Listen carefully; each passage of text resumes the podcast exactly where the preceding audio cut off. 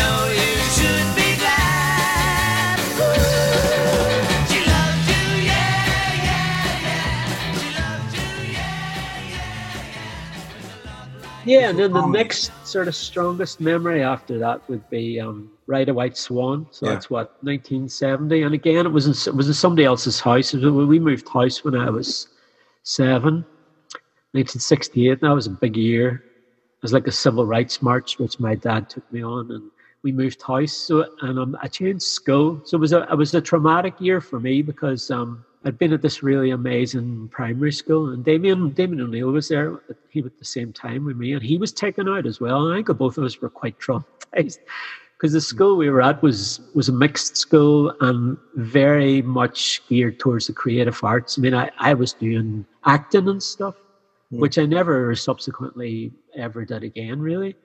And you know, I remember like we did um, these big plays, and you'd be wearing like panstick makeup and stuff. And the play that, I was in, I was like playing. I don't know if it was like a dwarf or something or some kind of leprechaun. I can't remember. But I had to eat an apple. I remember like there's two things I remember about it was I had to eat an apple, and I was really nervous, so I ate it really quickly, and people started laughing, you know, because I, I, it was comical. And then I responded to ham that I am. I responded to the laughter and you know, and made it even, you know, made, like just camped it up or whatever, you know.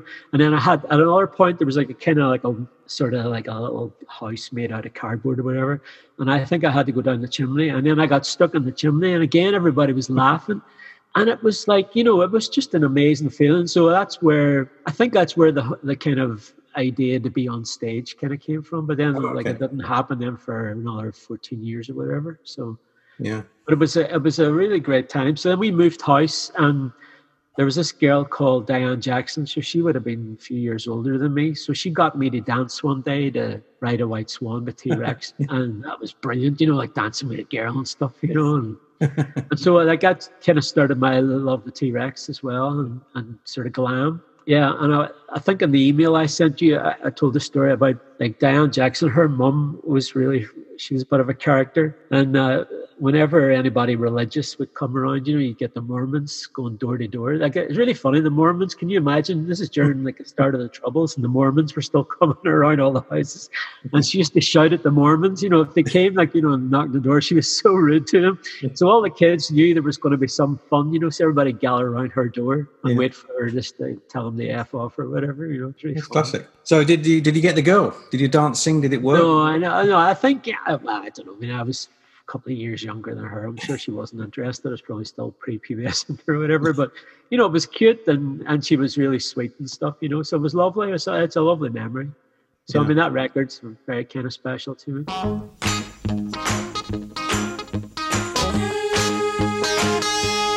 Write it all out like a bird in the sky was. Write it all out like you were a bird. Fly it all out like an eagle in a sunbeam. It all out like you were a bird.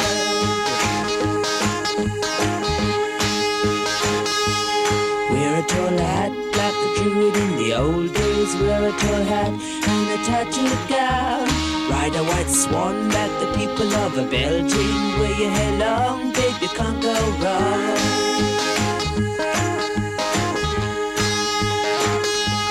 Catch a bright place it on your forehead. Say a few spells and baby, there you go. Take a black cat and sit it on your shoulder. And in the morning you'll know all you know.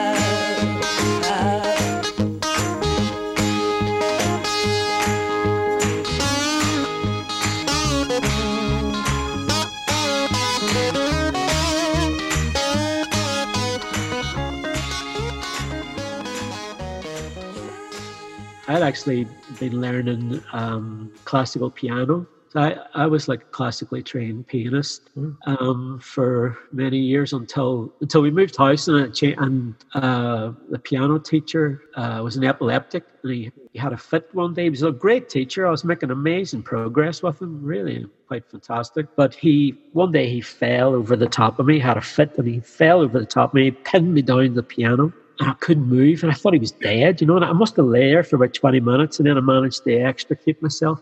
Quite And I was, you can imagine, I was terrified, absolutely Yeah. terrified, traumatized. And of course, I told instead of like telling the truth, I was I don't know why I was scared to tell the truth, but so I told my mum he moved away. so I used to go up to the park and uh, you know and just stay in the park for an hour instead of going to the lesson. And then I told my mum that he'd moved away or something. I was just telling all these lies. And then she met him a couple of weeks later uptown, and he explained what happened. But they all dealt they dealt with it quite badly Yeah. and I was never able to go back. And then I went to another teacher, and she wasn't as I just never kind of clicked with her. So then I ended up giving up piano. Then So you could have been a an actor, a comedian, or a classical pianist. Then, yeah. so it's interesting because when I went to learn the guitar, my parents didn't want to help me at all. They said, "Oh, you." You gave up the piano, so we're not helping you anymore. It was like I had a traumatic incident. There's a reason why I didn't go back to piano. So Oh, I had the I got um I got a paper round yeah. and I got a really sort of very basic electric guitar and a little six watt amp. I taught myself in. I didn't take any lessons. So you mentioned you're hearing like Marc Bolan, and this is a great thing, isn't it, about music? When you, this is what I'm trying to capture is that songs that have sort of a, a memory that are evocative of a particular time, and that's that's the amazing thing, isn't it? That you know when you listen to that, say "Ride a White Swan," you know you're transported back to Oh, the totally. floor, you know, and that, that's the great thing. What I, that I, and that's what I'm trying to capture in this in this series, you know, of um, those great musical moments. You know. Yeah, So well, I think I think we were lucky to grow up during that time because that, that time is gone. If you think about it, you know the charts, and you know, you, you think about it. We kind of came of age in, uh, in the seventies. Whenever you know, if you go through every year of the seventies, there was something amazing coming out like every week or every two weeks. You know, you'd hear something and be like, "What is that? I've never heard anything like that before." And that continued the whole way through. And then there was that thing as well, which was like uh, music was like a communal experience because you could, you know, when you're at school, everybody would sit. We, we used to have like a little tiny transistor, and we would sit at lunchtime and remember listening to Johnnie Walker because it'd be like a chart rundown, be on a Tuesday during our lunch break. And you know, I remember we'd even write like me and my brother we used to write down the chart, you know, Yeah. all the, the the top thirty or whatever, and Yeah. you know, so it was like what they call, you know, what they call like a water cooler moment, you know, so everybody could share in that, you know, shared love of music, but then also you could take the music away and listen to it by yourself, you know, and it was Yeah. like that thing where you, you know, you, people did nothing but just listen to the music and then like, you know, look at the sleeve and, and take Yeah. in all the information or, you know, look, you just enjoy the artwork on the sleeve. Do you know what I mean? It was a very, more, it was a much more satisfying experience, I think, than like streaming music.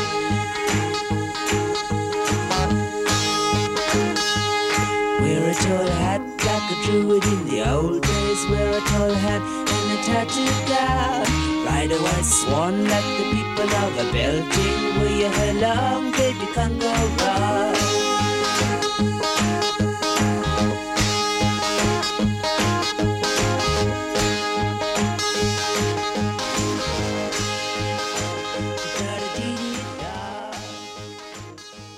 I'm telling this story because th- this benefited like um, Damien and John from the Undertones and Kieran as well. Actually, there was this guy we all knew in Derry. He was a doctor's son. His, his nickname was Wombat. His name was Donald McDermott. So he was getting good pocket money, and he was like, you know, he was a real aficionado of the NME. So whatever the NME said, you know, was gospel to him. But he had the money to go out basically and buy like an LP almost every week. But the good thing about it was he would share those records. Yeah. So you know that's how I got to hear MC5, New York Dolls, The Velvets, um, like Eno's solo records. He he was I remember he was actually a member of the Eno fan club, and there was only I remember him telling me there was only about maybe he was number five hundred and fifty or something. You know, there was probably maybe only eight a good, a good friend to know. he was, and I mean, look, he he was responsible for for changing uh, John O'Neill's tastes, and and then as a result, Damien and Kieran as well. I mean, Kieran was quite sort of precocious because Kieran's actually a year or two below me at school. What was the first record you bought then? So you've been you got into listening to the charts and that, and your your music. What was it? Am I, am, I, am I allowed to say what the actual one was, or do we do we have to? Well, we can gloss over. two? But the thing is, you can't airbrush it because you know you you grew No, up. I know. But well, I was going to say to you, like I, I still play those records because I think I, I think it's a kind of disgrace to the memory of uh, Mike Leander. We're, we're talking about Gary Glitter records from the early seventies, boy. Because the thing about it was, like Glitter was the singer and he fronted it, but it was Leander was the genius. I mean, he was the genius that got that sound, you know, for and the Glitter Band records, you know that. And I think people still don't really know how he got that sound, you know. So it was a Gary Glitter record. It was Hello, Hello, I'm Back Again. But then the one after that would have been Life on Mars. So you had you had Marc Bolan and you had T Rex and you had Bowie, who's just been huge for me. I say seventies Bowie as well. I mean, I did, you know, I, I lost Bowie in the eighties after Let's Dance. But for me, you know, the seventies belonged to Bowie really. So like, you know, I got I remember Life on Mars and I have a really so like we would like my dad bought a stereo, so the stereo would have been in this sort of what we call the sitting room. So you go in and listen to the records there. But then I don't know, some like I got a little portable player then, which was just it didn't wouldn't play uh, LPs, just played um, 45s. So I remember Life on Mars particularly. I just wore it out. You know, I would go up to my bedroom and just listen to it by myself. And you know that record would just like Life on Mars. That just really transported you. You know, it fired up your imagination. I mean, obviously, that was when things were starting to get a bit hairy in Northern Ireland. You know, it was like I was walking to school and seeing policemen lying dead on the road and Hmm. bombs going off 200 yards from our school and stuff. So it was mental time. But you know, I think that I think the music saved me and it and it fired up your imagination and it, it made you see the world in color and it also kind of opened it up. You know, you realized that okay, you lived in this small place, but that there was a a larger universe out there that you could maybe have access to later on. It's a god awful small affair to the girl with the mousy hair. But her mummy is yelling no. And her daddy has told her to go. But her friend is nowhere to be seen. Now she walks through her sunken dream to the seat with the clearest view. And she's hooked to the silver screen. But the film is a sad thing for she's lived it ten times or more. She could spit in the eyes of fools if they ask her to focus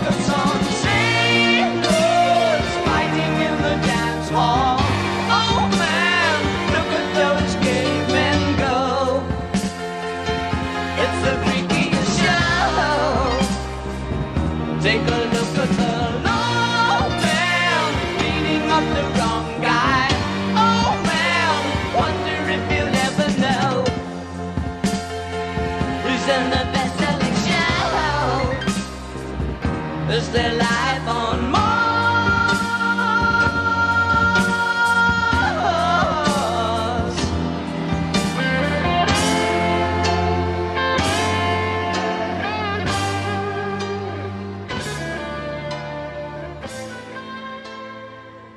So, how about the live shows at the time? What I mean, as a kid, did your parents take you to see any bands, or did you go? When, when was the sort of live first live concert you went to see? Was there many in Derry at the time? Was there many? No, there was nobody. Nobody would come. I mean, very few people would have come during the during the early seventies.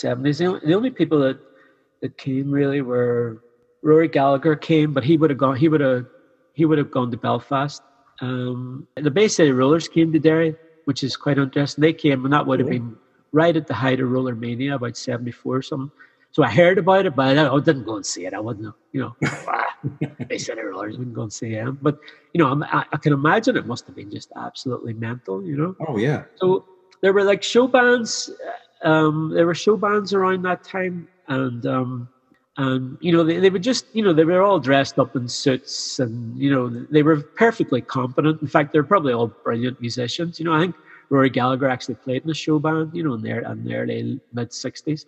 You know, for me, I was already thinking, you know, they weren't doing the sort of songs that I wanted to do. You know, they do like Running Bear stuff like that. You know, they do more. It's more sort of '50s stuff it's funny because like you think about the early 70s uh, there was a real sort of renaissance of kind of like 50s rock and roll was starting to happen again yeah. so you would have seen that there would have been no show bands and stuff um, but the first band that i actually saw uh, live in concert was Horslips, irish band called Horslips.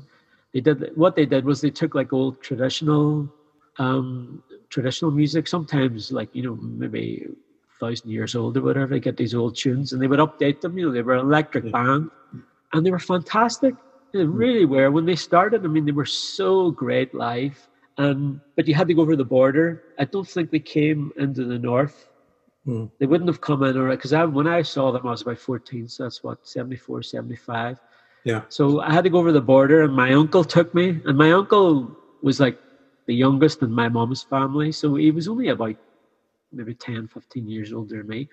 But he was a bit of a he was a bit of a tube. He was like he had no sense at all.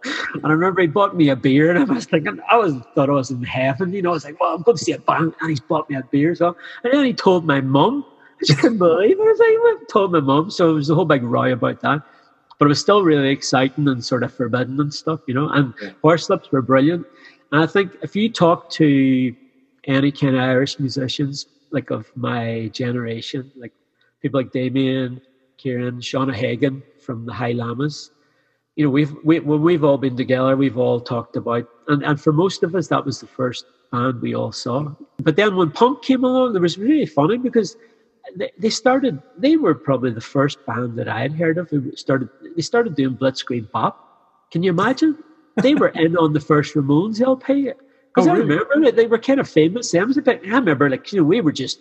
I remember like the first time when you hear when you heard the first Ramones LP, it was again that that was another big moment because everything before that was getting very layered and very kind of sort of you know mm. cinerama like kind of really big, big sound and very open sound, and then theirs was like really dry and punky Yeah. and in your face and very, very basic and minimal. Yeah. And it was the a Horslips- kind of shock. Were the Horslips doing like sort of folk Irish folk versions of Blitzkrieg Bop? No, they would have they would have done it quite straight. You know, it would have Oh, been like right, an yeah. encore. They would have done it like an encore, and they would have done it straight. You know, they would have played it probably exactly the way it was on record. Only maybe they'd add the odd flourish or whatever. Yeah, can you pick a Horslips song? Because I, I must admit I'm I'm not aware of their their music. I know I've heard the name, but uh, I think the two, the two, like my two favorites. I'm not going to say the best. It's just my opinion. Um, there's one called Dearg Doom, and there's no Dearg Doom's probably the most famous, and then there's another one called Furniture, and that's based on a very, very old melody. I think it's like from this guy called O'Carolan, who was a piper. okay, let's hear it. Horslips and furniture.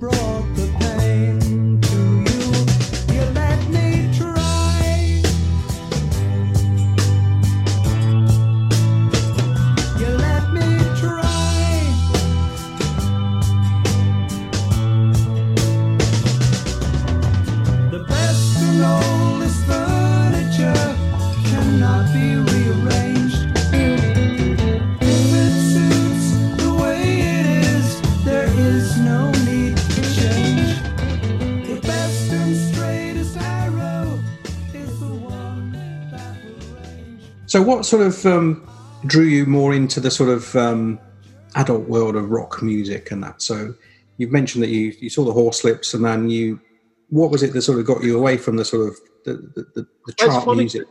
Yeah, it's funny. I mean, like you know, I went to see Horslips and I loved them, but I, I don't think I, I don't think I, no, I didn't, I didn't actually buy their record. You know, which was really interesting. So the other, the other kind of, so this is you're talking about that kind of period, uh, sort of after glam. So obviously, I would have like would- Roxy Music. So it would have been like Bolan, Bowie, and Roxy Music. So I would have had like, I didn't have that many LPs, but I had, um, I had like three Bowie LPs. So I would have had. I got Ziggy, that would have been the first LP, and I got, I think I actually got The Man Who Sold the World after that, and then I got Hunky Dory. So I would have had those three. And then I got a Rory Gallagher. So it was the first Taste LP. Like Rory Gallagher was in a three piece. They were basically like the Irish version of Cream. I think they're actually better than Cream, Hmm. to be honest. I know that sounds like a big statement, but the first Taste LP came out, I think came out in 1970. Yeah. Uh, I think it was John Lennon's record of the year that year. He loved it as well. And um, it's raw as hell and kind of punky as well. Yeah, Yes, yeah. play um, Same Old Story. Okay, this is uh, Taste uh, featuring Rory Gallagher and Same Old Story. Night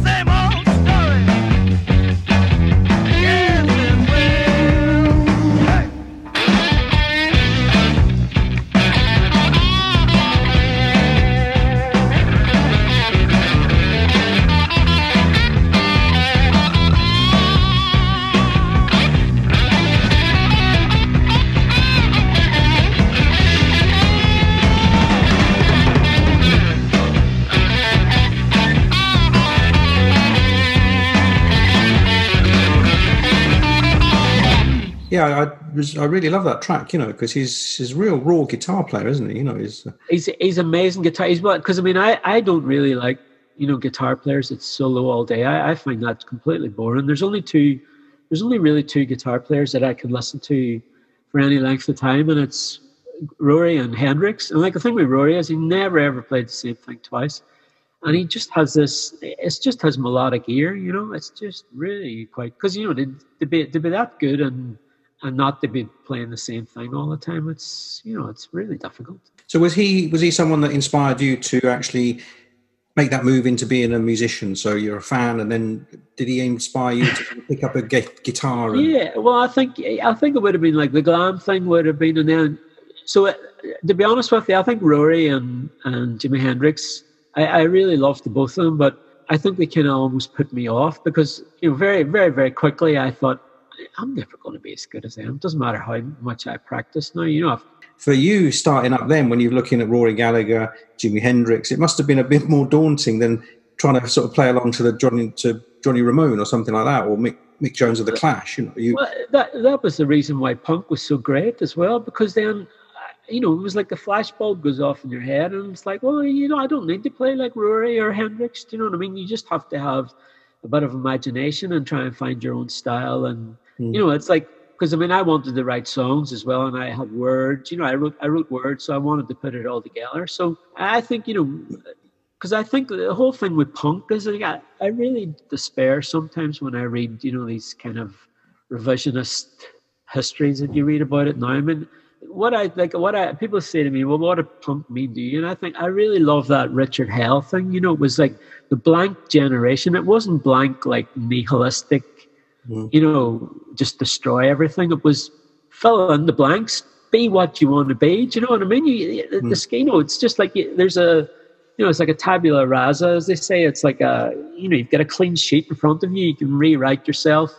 You know, whoever you were before that moment, you can just be somebody else. Do you know what I mean? You can just, everything was ripped up. I mean, you could say with punk that they threw the baby out with the bathwater mm. to some extent.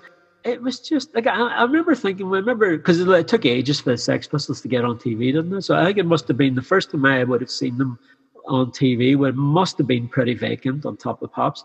And I remember like there was nobody in the house and I had the TV up full and I was just jumping around the room. But I remember thinking my life is starting now. Do you know what I mean? This is this is the start.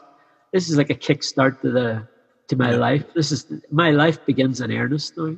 So was that the impetus for you to actually get out and start a band, or had you already done that before punk came along? No, I, I wouldn't. I think even even in the early days of punk as well. I mean, there was just far too much good stuff there, and I, I still didn't feel like I was ready. Do you know what I mean? I, I didn't feel like oh, I, this is my moment now where I jump on the train. I was quite happy.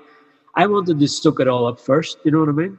I really wanted to soak it up first. I, I think I think actually because um, being at school with Damien and then seeing the undertones, uh, seeing how their career took off, and you know, seeing them from the early days.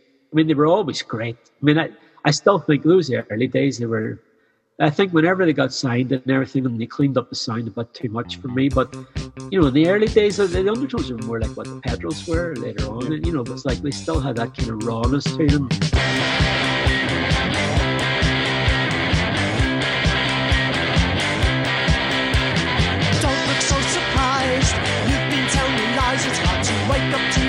Your. Please take off that disguise. You're true. True confessions. True confessions. You are just a knight. I don't know it for a fact. I got a picture from your sister was writing on the back. Oh, you're true. True confessions. True confessions.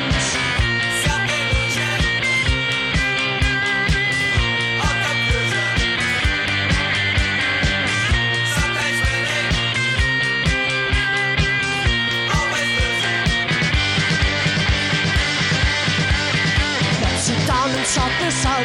Not so hard to talk about. You can hide your fears and tears. You can even scream and shout all your true confessions. True confessions. Don't look so surprised. You've been telling lies. It's hard to wake up to your makeup. So please take off that disguise. All your true confessions. True confessions.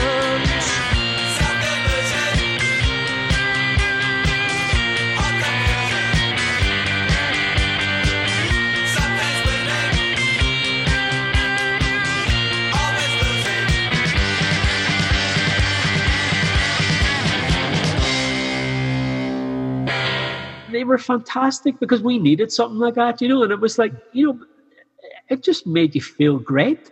You know, it was shit. You know, if you if you saw the the Casbah was such a dive, honestly. All the pubs in the town around that time. I mean, I, I couldn't get into most of them because I just looked. When I was seventeen, I still looked about twelve or thirteen. You know, so I couldn't get in it. Like the basically the the Casbah was was in this. I think it was the the pub had actually been bombed, and then what they did was they put this porta cabin inside Yeah. the kind of ruins of whatever that place was. So it was just a porta cabin. So if you couldn't get inside, all you had to do was stand outside. You can hear the music perfectly well. Do you know what I mean? There's only room for about 50 people inside anyway at the most. There's probably more than that. They squashed everybody in. Yeah. So it wasn't until they moved, they moved to this other place not far away. And again, it was just like there's maybe, I don't know, 50, 60 people. There's a place called the Rock Club. Mm. And the stage was above the bar, if you can Yeah. imagine. So it was up, so it was up on a, it was elevated. Oh, right. And it was just, I remember like that's one of the really great gigs that I've seen in my life as well. Because I think that was really very, very inspiring to see somebody who you knew doing Mm. it, doing it well. Yeah. Do you know what I mean? And the thing with Undertones was that, you know, they always were so down to earth. You know, they had no airs and graces at all. And it just made everybody love them Yeah. Yeah. Yeah. all the more, probably more so. Do you know what I mean? And then they were on top of the pops, and Yeah. it was dead exciting. You know, and I mean, it was great, and they couldn't believe it, and we couldn't believe it. And then not only did they they weren't a one hit wonder either; they had a career. They made you know they made three great records, and they got to America to play with the Clash. You know, so when, whenever I'd see Damien around, you know, by that stage I'd gone to university, but I'd come back to Derry on weekends sometimes. I remember like, you know, seeing Damien in the pub and just cornering him and getting him to chat about, you know, how it was with a clash and stuff. So it was brilliant. So I think having them do that, it really, not only with the punk thing, but with that kind of proximity to them, Hmm. that you, you thought, yeah, you, you could do it. You know, if you've got something good enough, you could definitely do it. So, what was? I know it's difficult. When when I asked you about the undertones, um, um, to, I know it's impossible even for me to pick a favorite undertones track, but I was trying to narrow it down a bit. And you, you went for. It surprised me a little bit because you went for one of the later songs. When I asked you what your favorite undertones track was, you You're welcome. Yeah, you picked "You're Welcome," which is uh, yeah, you know the backstory to that. I know the people. I know the people that he wrote it about. So I think that's makes it even more personal for me because it was about a guy called. Um, it was about a guy called Christy Tucker and his uh, girlfriend, who's now his wife. And Christy was in. He was in jail basically. So it was about kind of her waiting for him to come out again and sort of just a sadness because it was like you know there was that generation of young men that got caught up in the troubles and I was only a couple of years younger. And I'm just really lucky I was I was too young at the time of Bloody Sunday you know you know I think the music was a great outlet for us do you know what I mean? We're really lucky we had it. Yeah, well, it's it's interesting to hear these stories behind a lot of the undertones because the, on the surface, undertones have always had this sort of you know they, they joke themselves. They're just songs about chocolate and girls, but they they often had a you know a deeper meaning. And uh, obviously, from where you were brought up, um, it's quite interesting to get that uh, that sort of backstory. So let's hear let's hear Yeah, I remember when. Sorry, but just just one more last thing to finish up on. I think when I when I heard that when I heard "You're Welcome," I thought you know because if you think about it, before then it was a lot of kind of Ramalama stuff. You know, it was like a kind of you know they were very kind of Ramonesy first LP and some of the second and some of the second LP, and with "You're Welcome," that was like whoa, you know this is another level here. You know, this is like this is a proper kind of adult sort of song that's got you know there's a lot of depth of emotion in it you know what i mm. mean? Even though on the surface it's it's very short and it seems quite simple. I mean there's you know there's the, but it's just really really just captured something brilliant. And i think damien's guitar playing I think that solo that damien does. Oh just i remember the first time i heard it, it was just like shivers down my spine you know it's just mm-hmm. they really captured something there i thought fantastic Well, let's hear it now. So let's hear the undertones and "You're Welcome."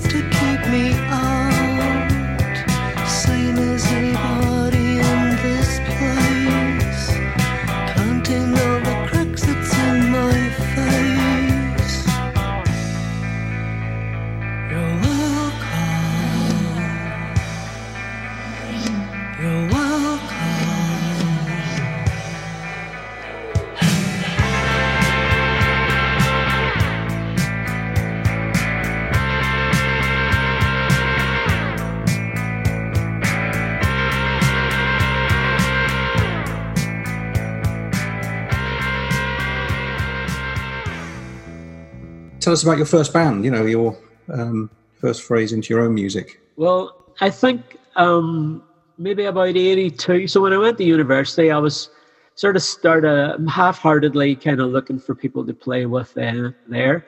But it, it never got beyond the kind of drunken chats, you know, in the pub. And then, of course, the next day, nobody actually did anything about it, you know. So I, it's really funny. So I finished university, went back to Derry again.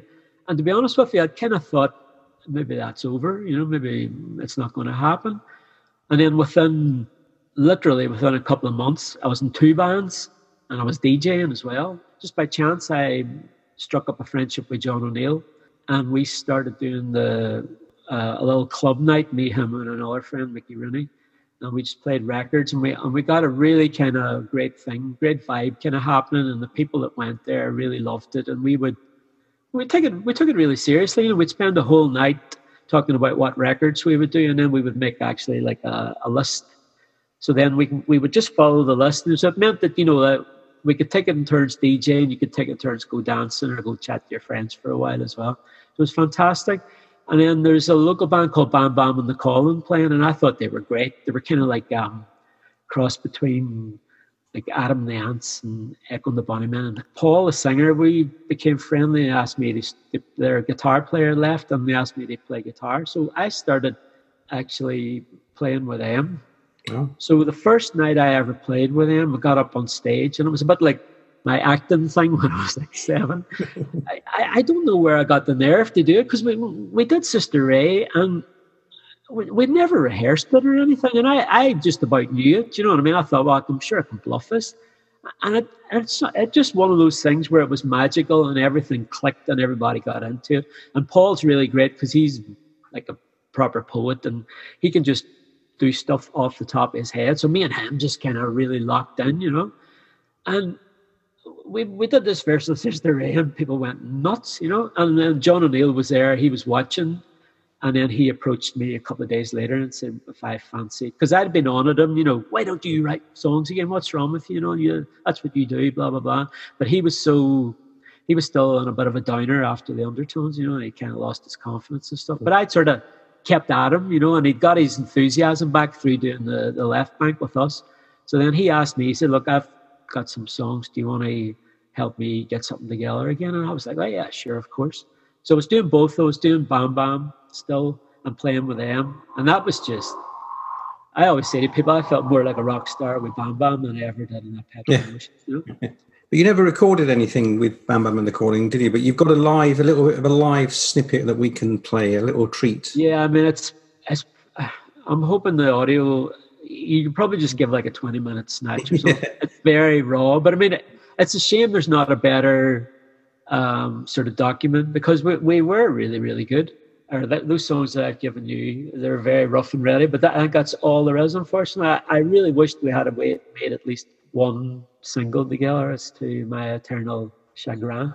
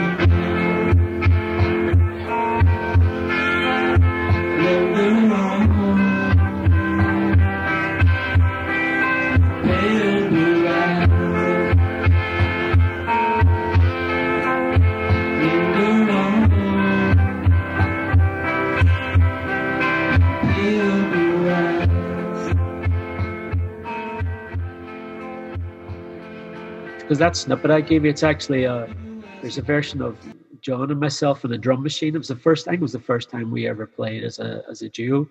Mm. So I was singing and he'd playing guitar. I was playing guitar, and we did a version of Pale Blue Eyes. The drum machine rhythm uh, that we used for Pale Blue Eyes, and we sped it up a bit, and we used it for Blind Spot and went on uh, Manic Pop Thrill. it's exactly the same rhythm. So this this sort of duo that you formed, uh, you know, around the time of Bam Bam and the Calling with John O'Neill, was this what led into that petrol emotion? Yeah, there was a couple of, like my girlfriend at the time, Liz, like um, she was a good looking girl. And John O'Neill thought that she was the new Debbie Harry, but unfortunately she just wasn't musical, you know, she just and it, it put a lot of strain on our relationship at the time because I was supposed to be like teaching her the songs and stuff, you know, and I remember doing like a Nitro Kind of Joy with her and Oh, you know, she'd come in in the wrong place all the time, or it was it just wasn't working, you know. And I think it, it put her under a lot. She, I think she felt a lot under pressure as well, so that didn't help, you know. So that's a, a new one to me. I, so I, I didn't know. So that petrol emotion could have had a female singer. Yeah, and then when we actually when we moved to London as well, there was another uh, female singer for a while. She only lasted one gig as well. uh, she was called Mel, and she but she was like a proper kind of rock chick, you know. Mm. But again, it just doesn't suit the songs, you know. I remember her singing like Keen, and it just didn't work, you know. One gig in the in the a pub called the Islington, I think, and uh, Oh yeah, yeah. I think it was organised by maybe Dick Green or Alan McGee from Creation. Oh. Because when we were in Derry, um, our friend Mickey Rooney, he was at he was at university with Dick Green and Dick Green's girlfriend, now wife, Elaine. And Elaine came to Derry and she told Alan and Dick that we were starting to do something. So Alan sent John O'Neill a letter and said if we came to London, he would put a song out on Creation. So we should have been on Creation. But unfortunately, um, when the time came, they, they put their money into the first Jesus Mary chain record and they didn't have any money. So they were kept telling us to wait, wait. Yeah. And we just couldn't wait anymore because we were we were losing our momentum, you know. We needed to kind of get going, you know. So then Pink Records were um, they came along and they said, Okay, we'll pay for it. So we went with them instead. And Dick and Alan weren't very happy, as you would imagine.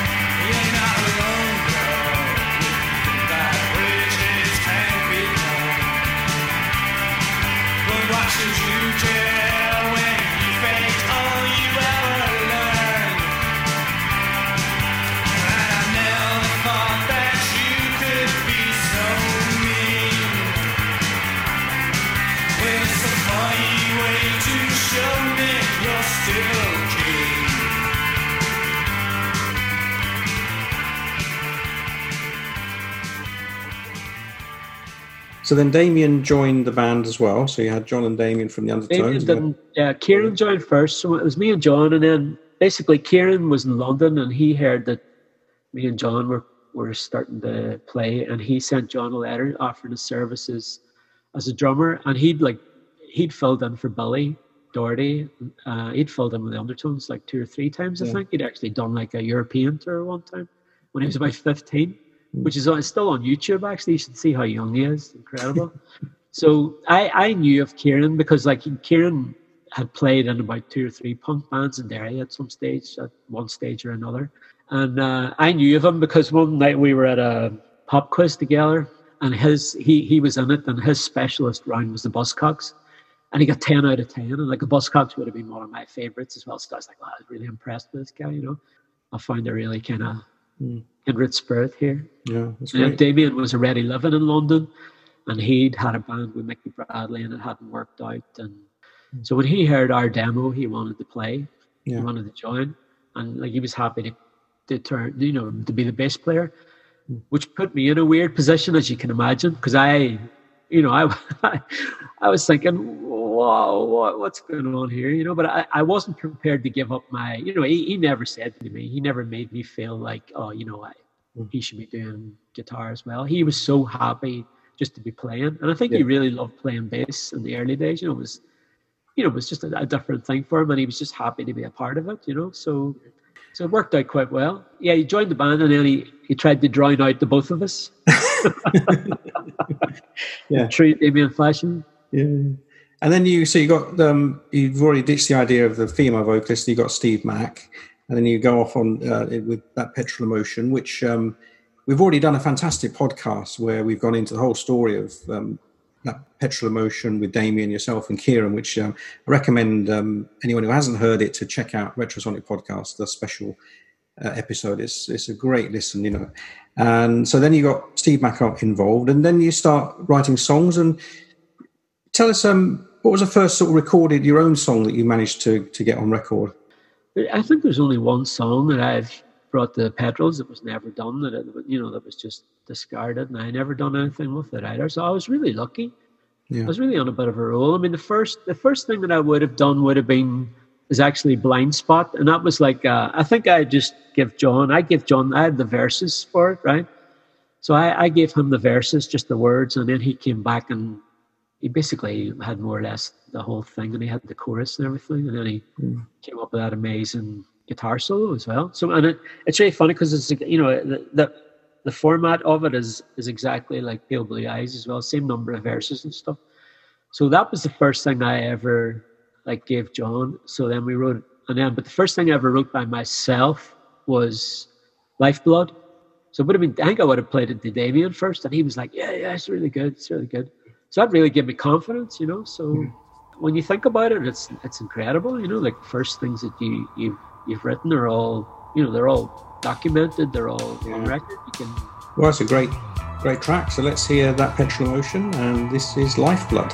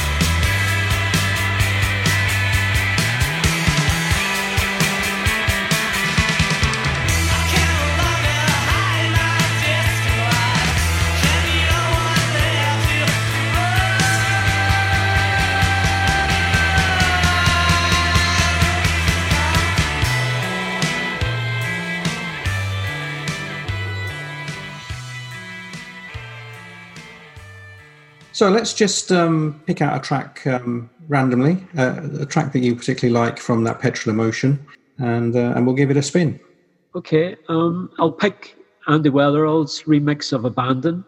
I think um, it was quite difficult to to just pick one. But I think he, he did a great job on that, and we didn't really know who he was. Like Virgin asked us to let him do a remix, so a couple of us actually went to the studio just to make sure that you know, because I had no idea. I, you know, he was completely unknown. I didn't, I didn't know who he was or anything.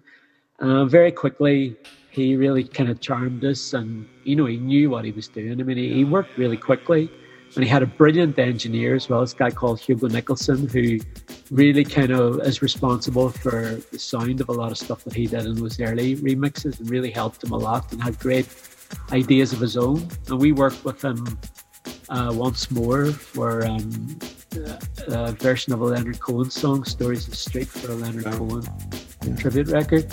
I think he did capture some of the essence of that petrol motion because you were always into sort of dance music and funk music and soul music as well as the the sort of the punky side of things. And I think this is a great version. And uh, I think we'll play that now. We'll play Boy's own Andrew Weatherall mix of um, Abandon.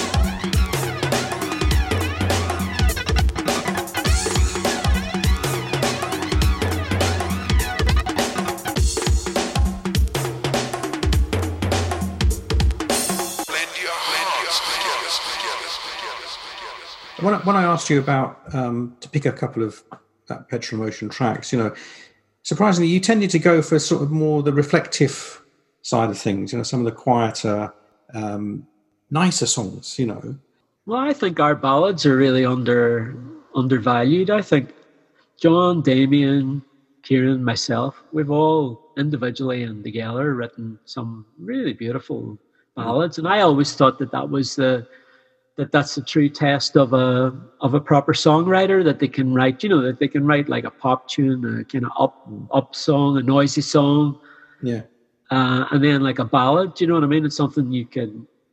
I, I'm always sort of hoping that somebody will do one of the ballads and, and kind of bring people, bring us to people's attention again because I think we've just yeah. gone under the wire and been completely missed. There's no two songs that Petrols did that are even vaguely similar, really. Do you know what I mean? You know, you get Yeah. other bands like, and you know, you had that thing, especially in the '60s. Somebody would have a hit. The follow-up hit was more or less the same thing again because they didn't want to deviate from the sound too much. Do you know what I mean? Yeah, yeah. Like we never did that. And I think it was to our detriment as well. Maybe people just couldn't get a handle on what we were doing sometimes.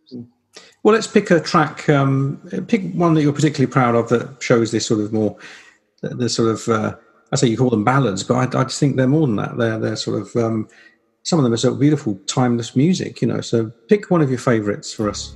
Do either you can do either Sweet Shiver Burn or Heartbeat Mosaic. I'll leave it to you to pick one of those. Okay. Well, I might even play both of them. All right, great. sunset tears. This crummy town will squeeze you. Cling to fears, you've always known. Good is gold, twice as hard to part with truth be told, I just can't explain.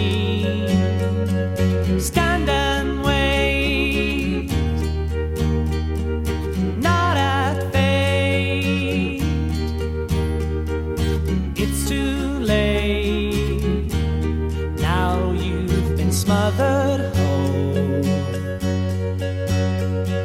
Sweet shiver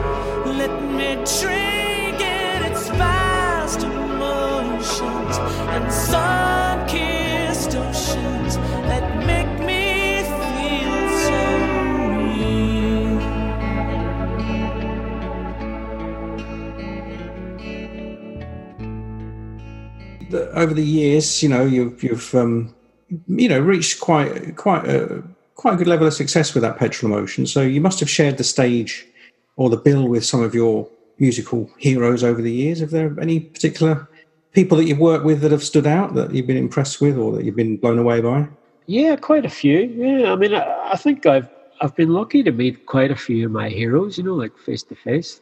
Um, we like we played with Iggy Pop. We did a we did a, a tour about must have been around the first. It was it was around the, around the first the time of the first Gulf War. When I was in New York, um, we were both on Virgin. Iggy was Iggy was signed to Virgin, and so were we. And I remember we had a couple of days off in New York, and they told us to come to this thing where Lenny it was Lenny Kravitz was doing a thank you gig, private thank you gig for um, MTV, and I was like, and so we heard there was free beer, so of course we went, and it was my birthday. And uh, and somebody said from Virgin said, "Oh, co- come downstairs. We want to have a, a photograph of you using um, an Iggy Pop." So we got to meet Iggy Pop, Wow. and he was Jim. You know, he was Jim, Gentleman Jim. You know, he wasn't Iggy Pop. He was Gentleman Jim. And he was so sweet and lovely, and you know, personable, and I it was it was amazing. I, I would, uh, but I never got to see the photograph. I'm sure it's like in the vault somewhere in Virgin. Um, oh. I'd really love to have that photograph. Yeah. So then, uh, whenever he was doing his next tour, which would have been American Caesar time, and uh, we did five shows with him. Like, so it would have been like Glasgow, Birmingham, London, and then Rotterdam, and maybe Amsterdam or something as well. So it was like five shows, and they were quite big, quite big shows, and, and they were amazing. I mean, we had um, actually Franz from the Young Gods. We had roped him in to play bass because um, John Marchini had just left or whatever. So for, we had Franz from the Young Gods on bass. So him and Kieran were like a real. They were enjoying playing together, and it was it, it took a lot of pressure off being the support band. You know, you had played forty five minutes. We had we could play all your best songs and make a great impression, and then go and watch Iggy. You know, so that was fantastic. and and I hadn't seen him. I'd never seen him before live. So I remember he came on stage, and it was in Glasgow, and um, he ran to the front of the, the stage, and he started shaking the PA. And you thought we were all like kind of laughing, but then you thought he's actually trying to push it off. this is this is really dangerous, you know. And I, I just to see that wired energy because the thing about it is, I remember watching him off stage before he came on, and I mean he's tiny. I mean I'm not I'm a midget. I'm five foot five at the most. I think I'm shrinking, and uh, he's he's only five one or five two. He's even smaller than I am. I, but the thing about it was, you saw him like down the steps waiting to go on, and he just looked like a wee small man. Yeah. When he came on stage, it's like he seems to like just grow, and you know, it's like sort of Jekyll and Hyde in a way. Yeah. And just the energy that he projected when he ran on, and the crowd roared and stuff, and and he had a good band at that. I mean, they were a bit sort of heavy metal, but they were really good, and they, you know, they stuck to the hits. There wasn't any. This is, you know, all the tracks off the latest LP that nobody wants to hear. They were just giving you the hits, you know, one after the other. And it's like, you know, those songs are like, those songs do damage, you know, it's mm-hmm. fantastic. And you and you've picked a track, an Iggy track, which wasn't the an obvious choice. And I think this is quite an underrated album. This is Kill City from the album he did with um, James Williamson, and uh, it's it's a great track, isn't it? Oh, it's brilliant. Uh, So it's an LP very few people talk about, and it's like it's all good as well. It's not that long. Mm. I think I think that's why it's so good. It's like it's not you know it doesn't overstay its welcome, and so you know it's obviously more. You can see it's more enthralled in the Rolling Stones, but just the songs are so good. And then James Williamson did a remaster there a few years ago, and it's bloody brilliant because you can hear all the detail that was that you couldn't really pick up on before, all the kind of nice overdubs and stuff. So if you've got headphones on, it's Yeah, it's a, great. it's a great the words are brilliant. I mean, the words are fantastic. Yeah, no, I love this album, and um, uh, it's a great excuse to play it. You know, let's hear Iggy Pop and James Williamson and Kill City.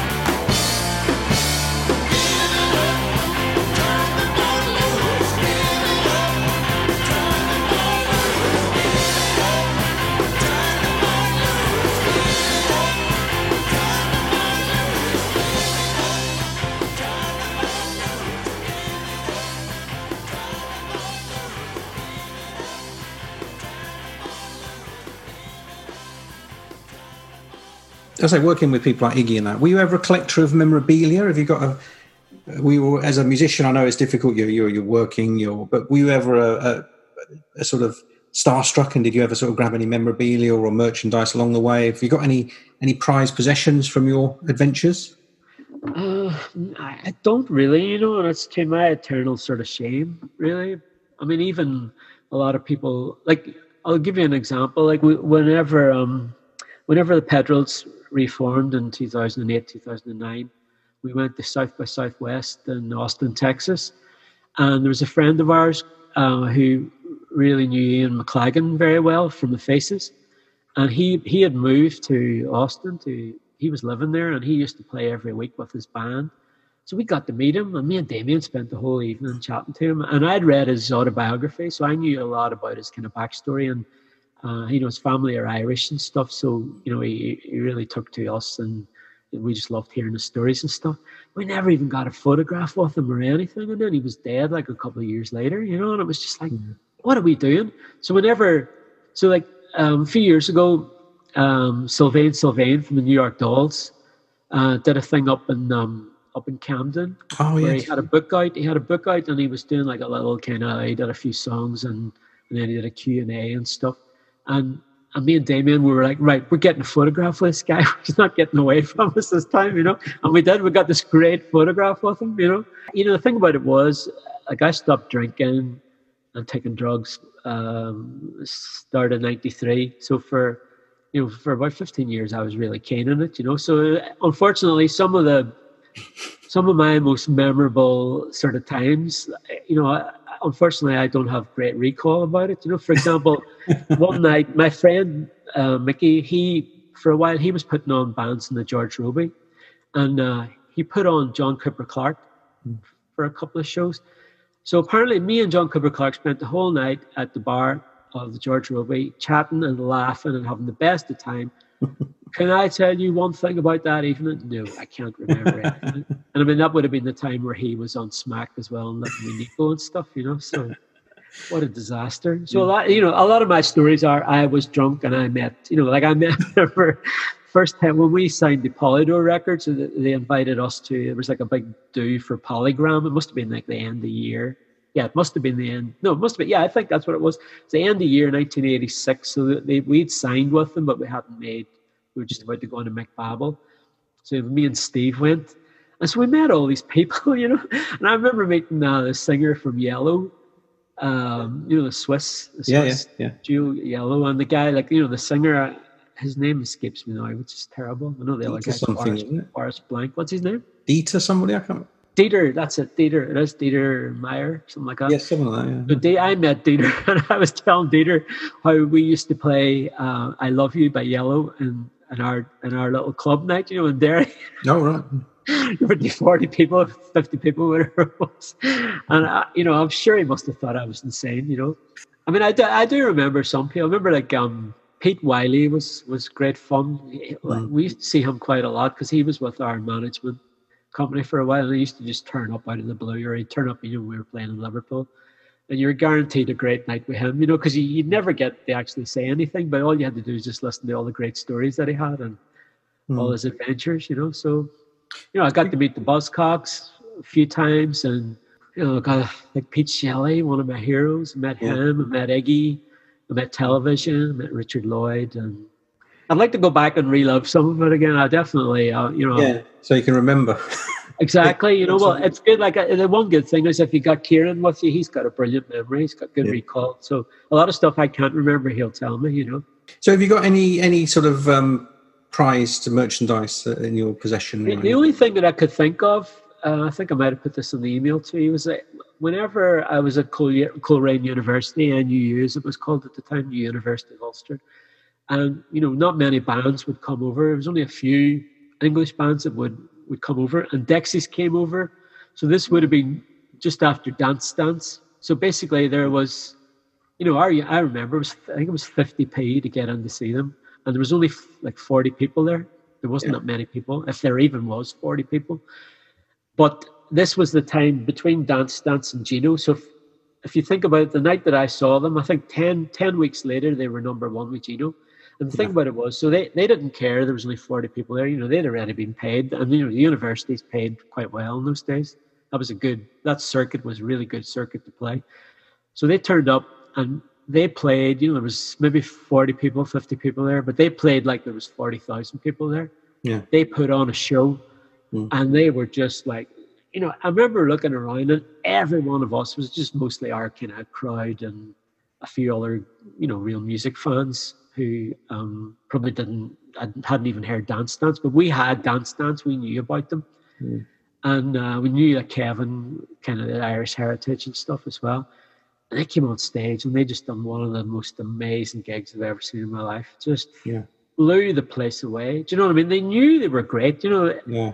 they, they were doing it for themselves, but it was like, you know, you could just tell everything was coming good for them, you know. Yeah, yeah. And I was like kind of speechless at the end, and I got the, I, I- I went, and I don't know how I managed it, but I went to, I don't usually do this, but I went and to talk to Kevin, and he was really lovely. He spent ages chatting to me, and I had the poster hmm. for the, the university poster, and it was a great poster as well. Yeah. And I got him to sign it. So he's the only person I've ever asked for his autograph. So that, I would say that poster with his autograph. And it's Interesting. kind of half falling apart now, but I still got it. It's in the garage. Yeah, that's a great, great story. And uh, So that's that's my memorable. That's I think that's yeah. I think it means a, that means a lot to me. You know. Yeah, yeah. Well, pick a Dexys track because they're a great band, especially their early early songs. So, um, Uh, tell me when my light turns green. oh, it's a great track. Yeah, should we hear that now? Yeah. Let's play it.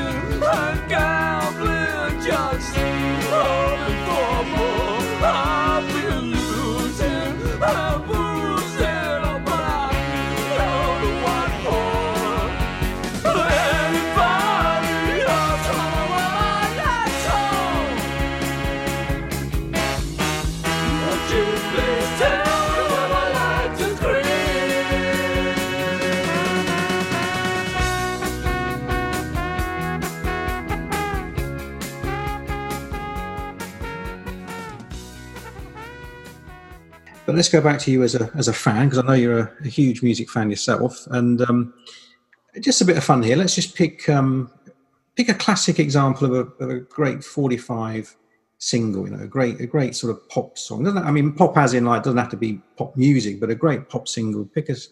Well, pick something that was really, you know, was top top ten. I'm not sure, maybe even top five. It was 20th Century Boy by T Rex. I mean, it's one of those songs. Every time I hear it, still, yeah, I've heard it a million times. So every time I hear it, it still sounds, you know, it's everything that I love in one record. You know, it's mm. just like it just really lifts me up every single time. You know, it'll always do the trick. Yeah. Always.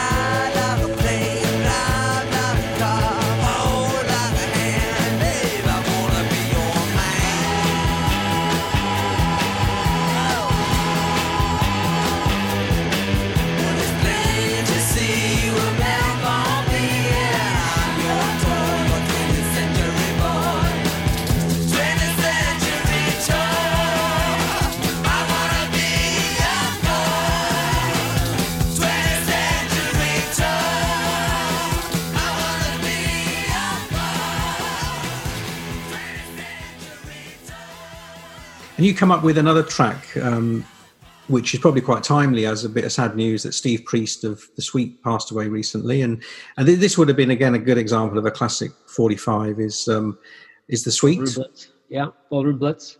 and Ballroom Blitz. And I think, um, yeah, it's, it's sad news about Steve Priest, but this is a great band. I mean, The Sweet made some great pop singles, didn't they? A classic record. Ah, brilliant. I mean, they had a run. They had a fantastic run in the early to mid 70s as well. Like five, six, seven, eight. Like they were even, they were even still having hits in 1977, weren't they? Yeah, yeah, yeah.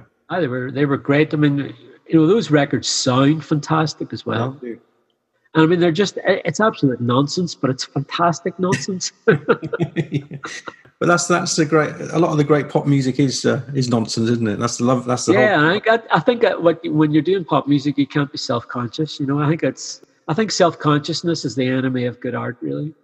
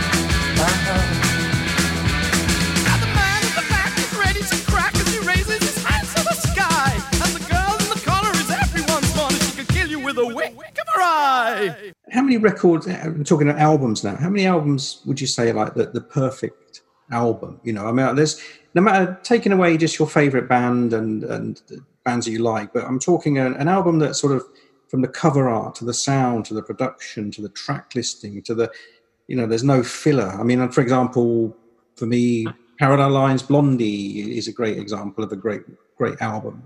How about you? What give us a couple of examples of? I, I, I made you a wee list, didn't I? Say Stevie Wonder, Talking Book, and Innervisions. Both of those, you yeah. Because I'm talking about like records because you know, there's always something like even say with Astral Weeks by Van Morrison. There's still always a couple of tracks on there I would skip. But the ones where I, I really thought about, and I thought I never skip any of these. Uh, Love Forever Changes, another big favorite of mine. Television, Marquee Moon, first New York Dolls LP, first two Roxy Music, first three Roxy Music LPs. Yeah, I was actually gonna say three. first three Roxy Music LPs. Low, Hunky Dory by Bowie. Yeah. Air 2, I mean, the, both of those are perfect. There's not one bad track on those, and they flow beautifully. The Everlasting LP is, I think there's no filler on that either. I would say maybe some of the other Petrols records, I would definitely skip the odd track or whatever. But I think that's why I'm so proud of the Everlasting Yeah record, uh, Anima Rising, because I remember when I went to sequence it, and it was so easy to sequence because I knew what way it should go. On the north side, on the south side, on the east side, west side, it's all around. Can you see it? Can you feel it? Can you hear it? Now it's all over town.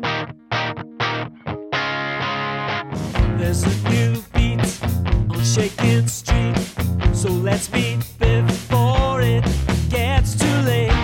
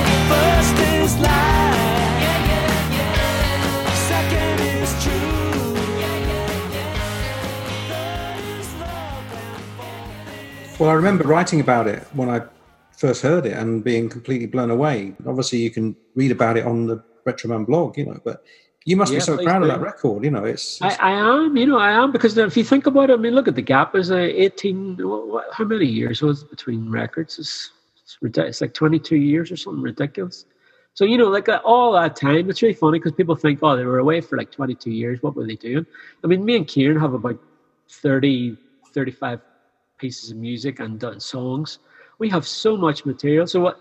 Like recently, we were saying to each other, you know, like time's running out. We need to get all this stuff out. You know, so whenever hopefully we can get back to any sort of semblance of norm, normality and, and finish because you know we've halfway re- through recording the second everlasting yeah record finally Yeah. and that sounds fantastic i mean we, we went in and did three songs in a weekend and it was very intense but and we worked really hard but when we came out it was what we've done is great and then the, the next four songs after that to do are probably even better you know so it's it's really exciting and then we just have loads of other stuff. We've got to try and get on.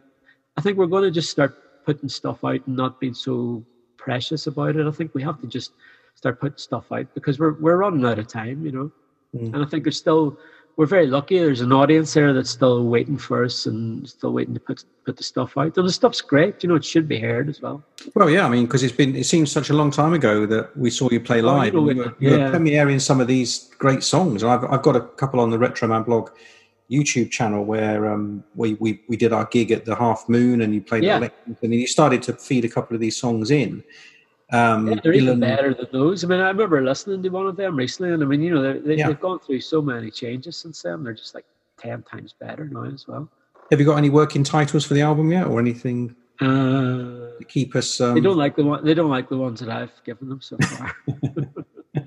So, well, Well, I've got a couple of good ones for my solo records. I'm keeping them to myself now. Ah, right. Yeah, yeah. We look forward to hearing those. So yeah, so some friends as well are, are going to help me to try and get some money together to, to go and make a solo record as well. So I'm going to Oh. do that. Well, we look forward to hearing that. Yeah, I've been writing some stuff during the, the lockdown as well. So I've been quite busy. Yeah. It's been nice having all this extra time. I'd like to make more time to, for music. And you've done your own podcast as well, haven't you? Well, I did one, and then I went through. Yeah, I mean, it was it was quite difficult because just the technical side of things, I'm just so useless on. But I'm getting better, and I think now with these zooms, I think like having done this with you today, it's given me confidence to to maybe because I've got a good, I've got some really good people lined up that are very interesting. So I think I've got to get that up and running again. I mean, if there's about 500 people watched the first one, which is which or listened to the first one, which is great, and it's still there. It's up on SoundCloud. When I publish the podcast, I'll also put a, a little feature on retromanblog.com um, and I'll put links to that Petrol Emotion sites and um, obviously the Everlasting Yeah and your your podcast. So I'll check the um, the blog retromanblog.com for all the links to uh, where you can buy all lots of lovely Everlasting Yeah albums, and um, we look that'd forward to. Yeah. yeah, and we look forward to the to the new album when it's uh, coming out, and that's good news that uh, it's underway. So I'd just like to say thank you, Raymond Gorman, of um, currently the Everlasting Yeah, and it's great news that we've got uh, a new album to look forward to. Well, hopefully reasonably soon. Appreciate you taking the time to chat to us. Uh, really good to see you again. Thanks for having me, as they say. I look forward to the next one. Yep, I'm sure we'll do another one in the future when you've got your solo album out, maybe.